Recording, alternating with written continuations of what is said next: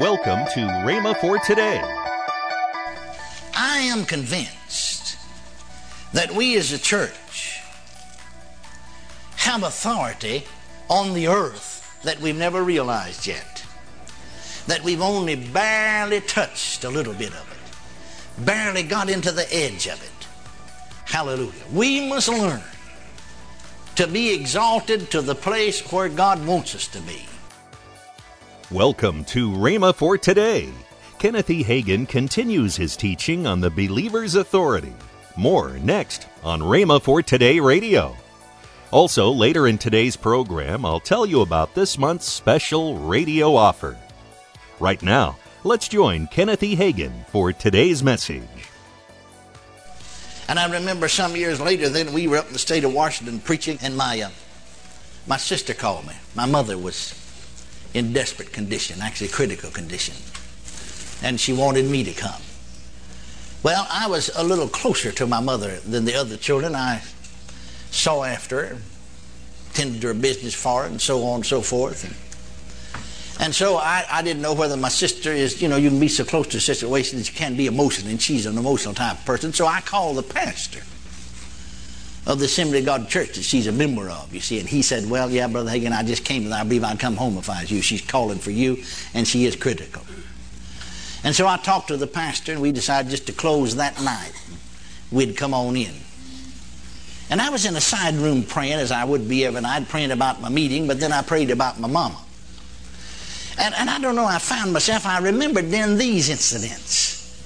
You see, and I said, Lord, you know, she's just 69. She'd be, actually 68, be 69 in about a month.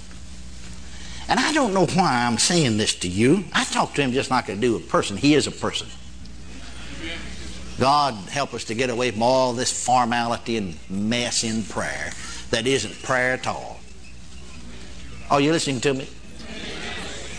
Just talk to him. I mean, like you would another person, because he is a divine personality and he's your father.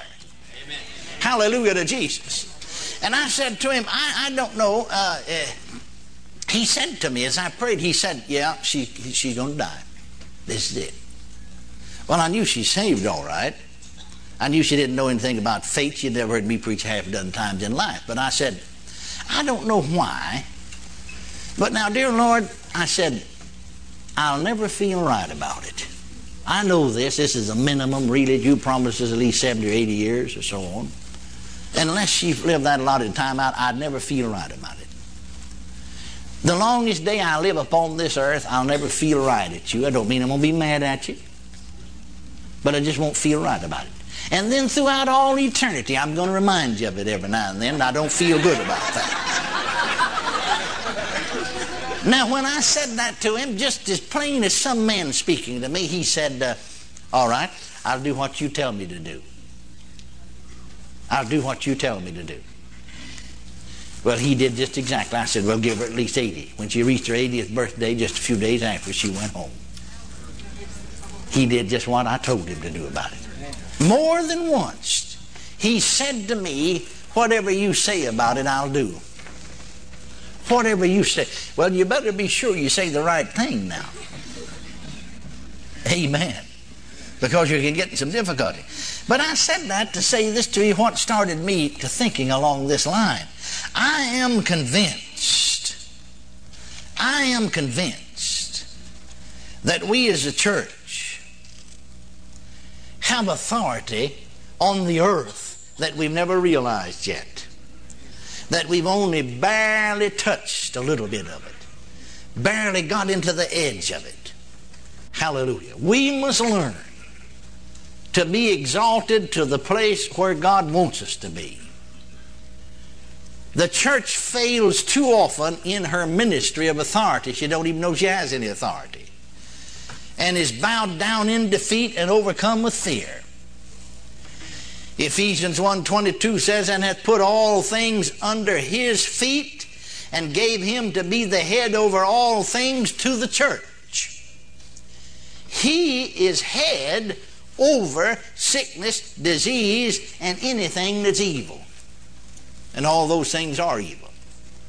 Well, let's reverse the words in order to bring out the true meaning of what he's saying here, you see, he said here that he is, notice this, gave him to be the head over all things to the church. Now, this reverse the words in order to bring out more clearly the deepest significance.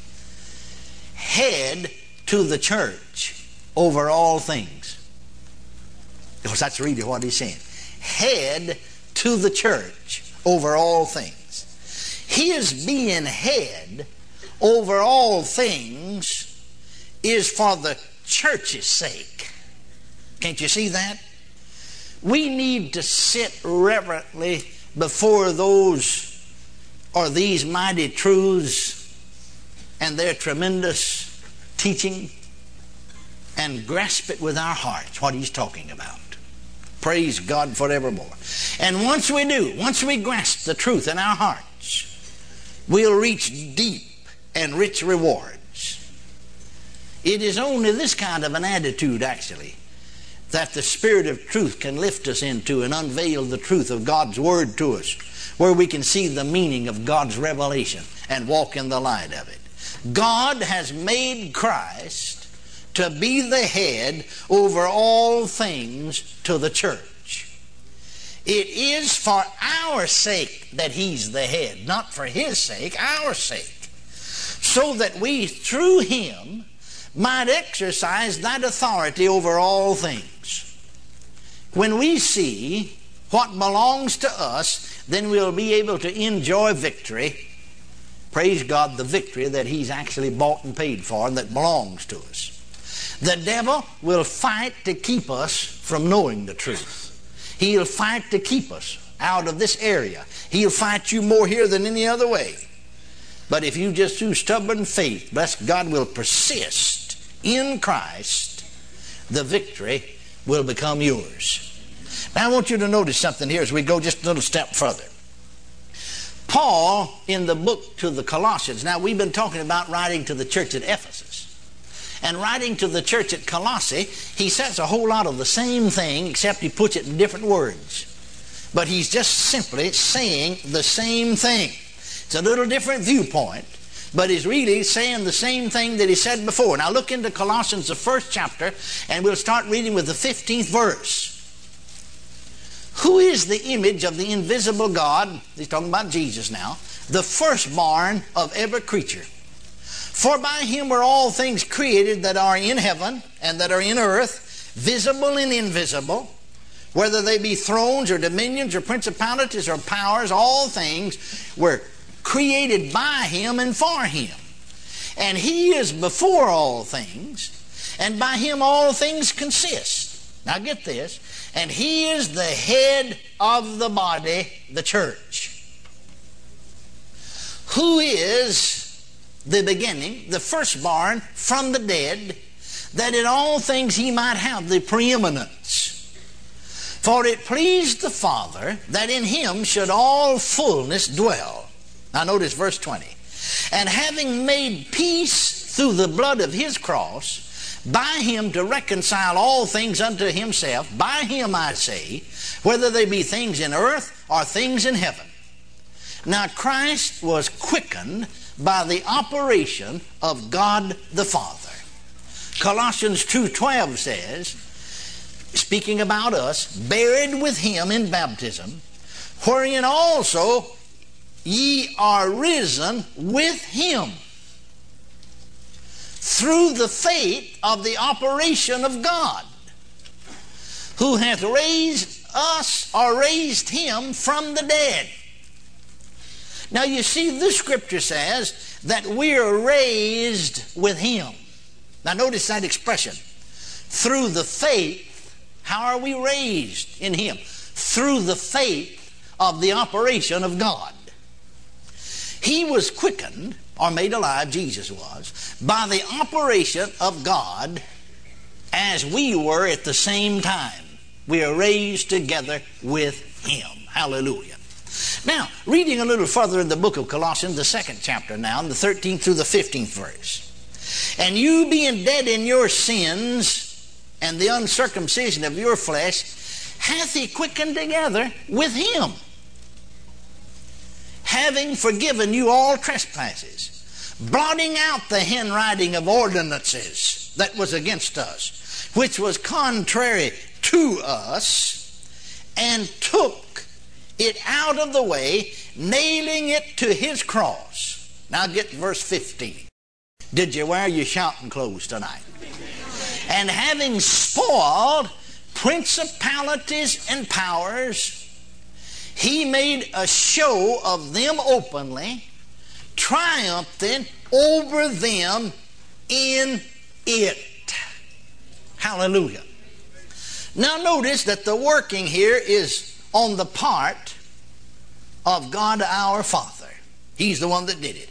It's He who quickened the saints together with Christ and forgave their trespasses. It's He who blotted out the adverse decrees of the law which stood in the way of His people and nailed the council handwriting to the cross of His Son. Another translation said He defeated them. Hallelujah. Another translation said He paralyzed them. Hallelujah. He paralyzed these principalities. As far as we're concerned, the devil's paralyzed. Well, let him let him roar. You know, if you went into some room, there's some fellow there in a wheelchair, and you know he's paralyzed, great big old fellow, there he is, though paralyzed, and he just cussed you out and told how he's going to whip you and what all he's going to do to you, you just stand there and laugh at him. Because you know he's paralyzed. You wouldn't be afraid. Now, if you didn't know he's paralyzed and some big fellow was sitting there talking that way, you might get afraid. But when you know he's paralyzed, well, just talk on. Well, the devil will come just blustering as a lion. He didn't say he is a lion, he said as a roaring lion. He walketh about seeking whom may devour. But you need to know that he's paralyzed. Jesus paralyzed him. Welcome to Rhema for Today with Kenneth and Lynette Hagin. You can find out more from our online bookstore with great materials from Kenneth E. Hagin and Pastor Hagin and the rest of the Hagin family. I'd like to tell you about this month's special radio offer. The first is Kenneth E. Hagin's slimline book entitled Casting Your Cares on the Lord. Next is Kenneth Hagin's CD entitled The Prison Doors Are Open. Also, Kenneth Hagin's book, How to Live Worry Free. And last but not least, Lynette Hagin's CD, Do I Really Have to Forgive? All these resources are for the special price of $25. Call toll free 1 888 Faith 99. Again, call toll free 1 888 Faith 99. You can also order online at rhema.org.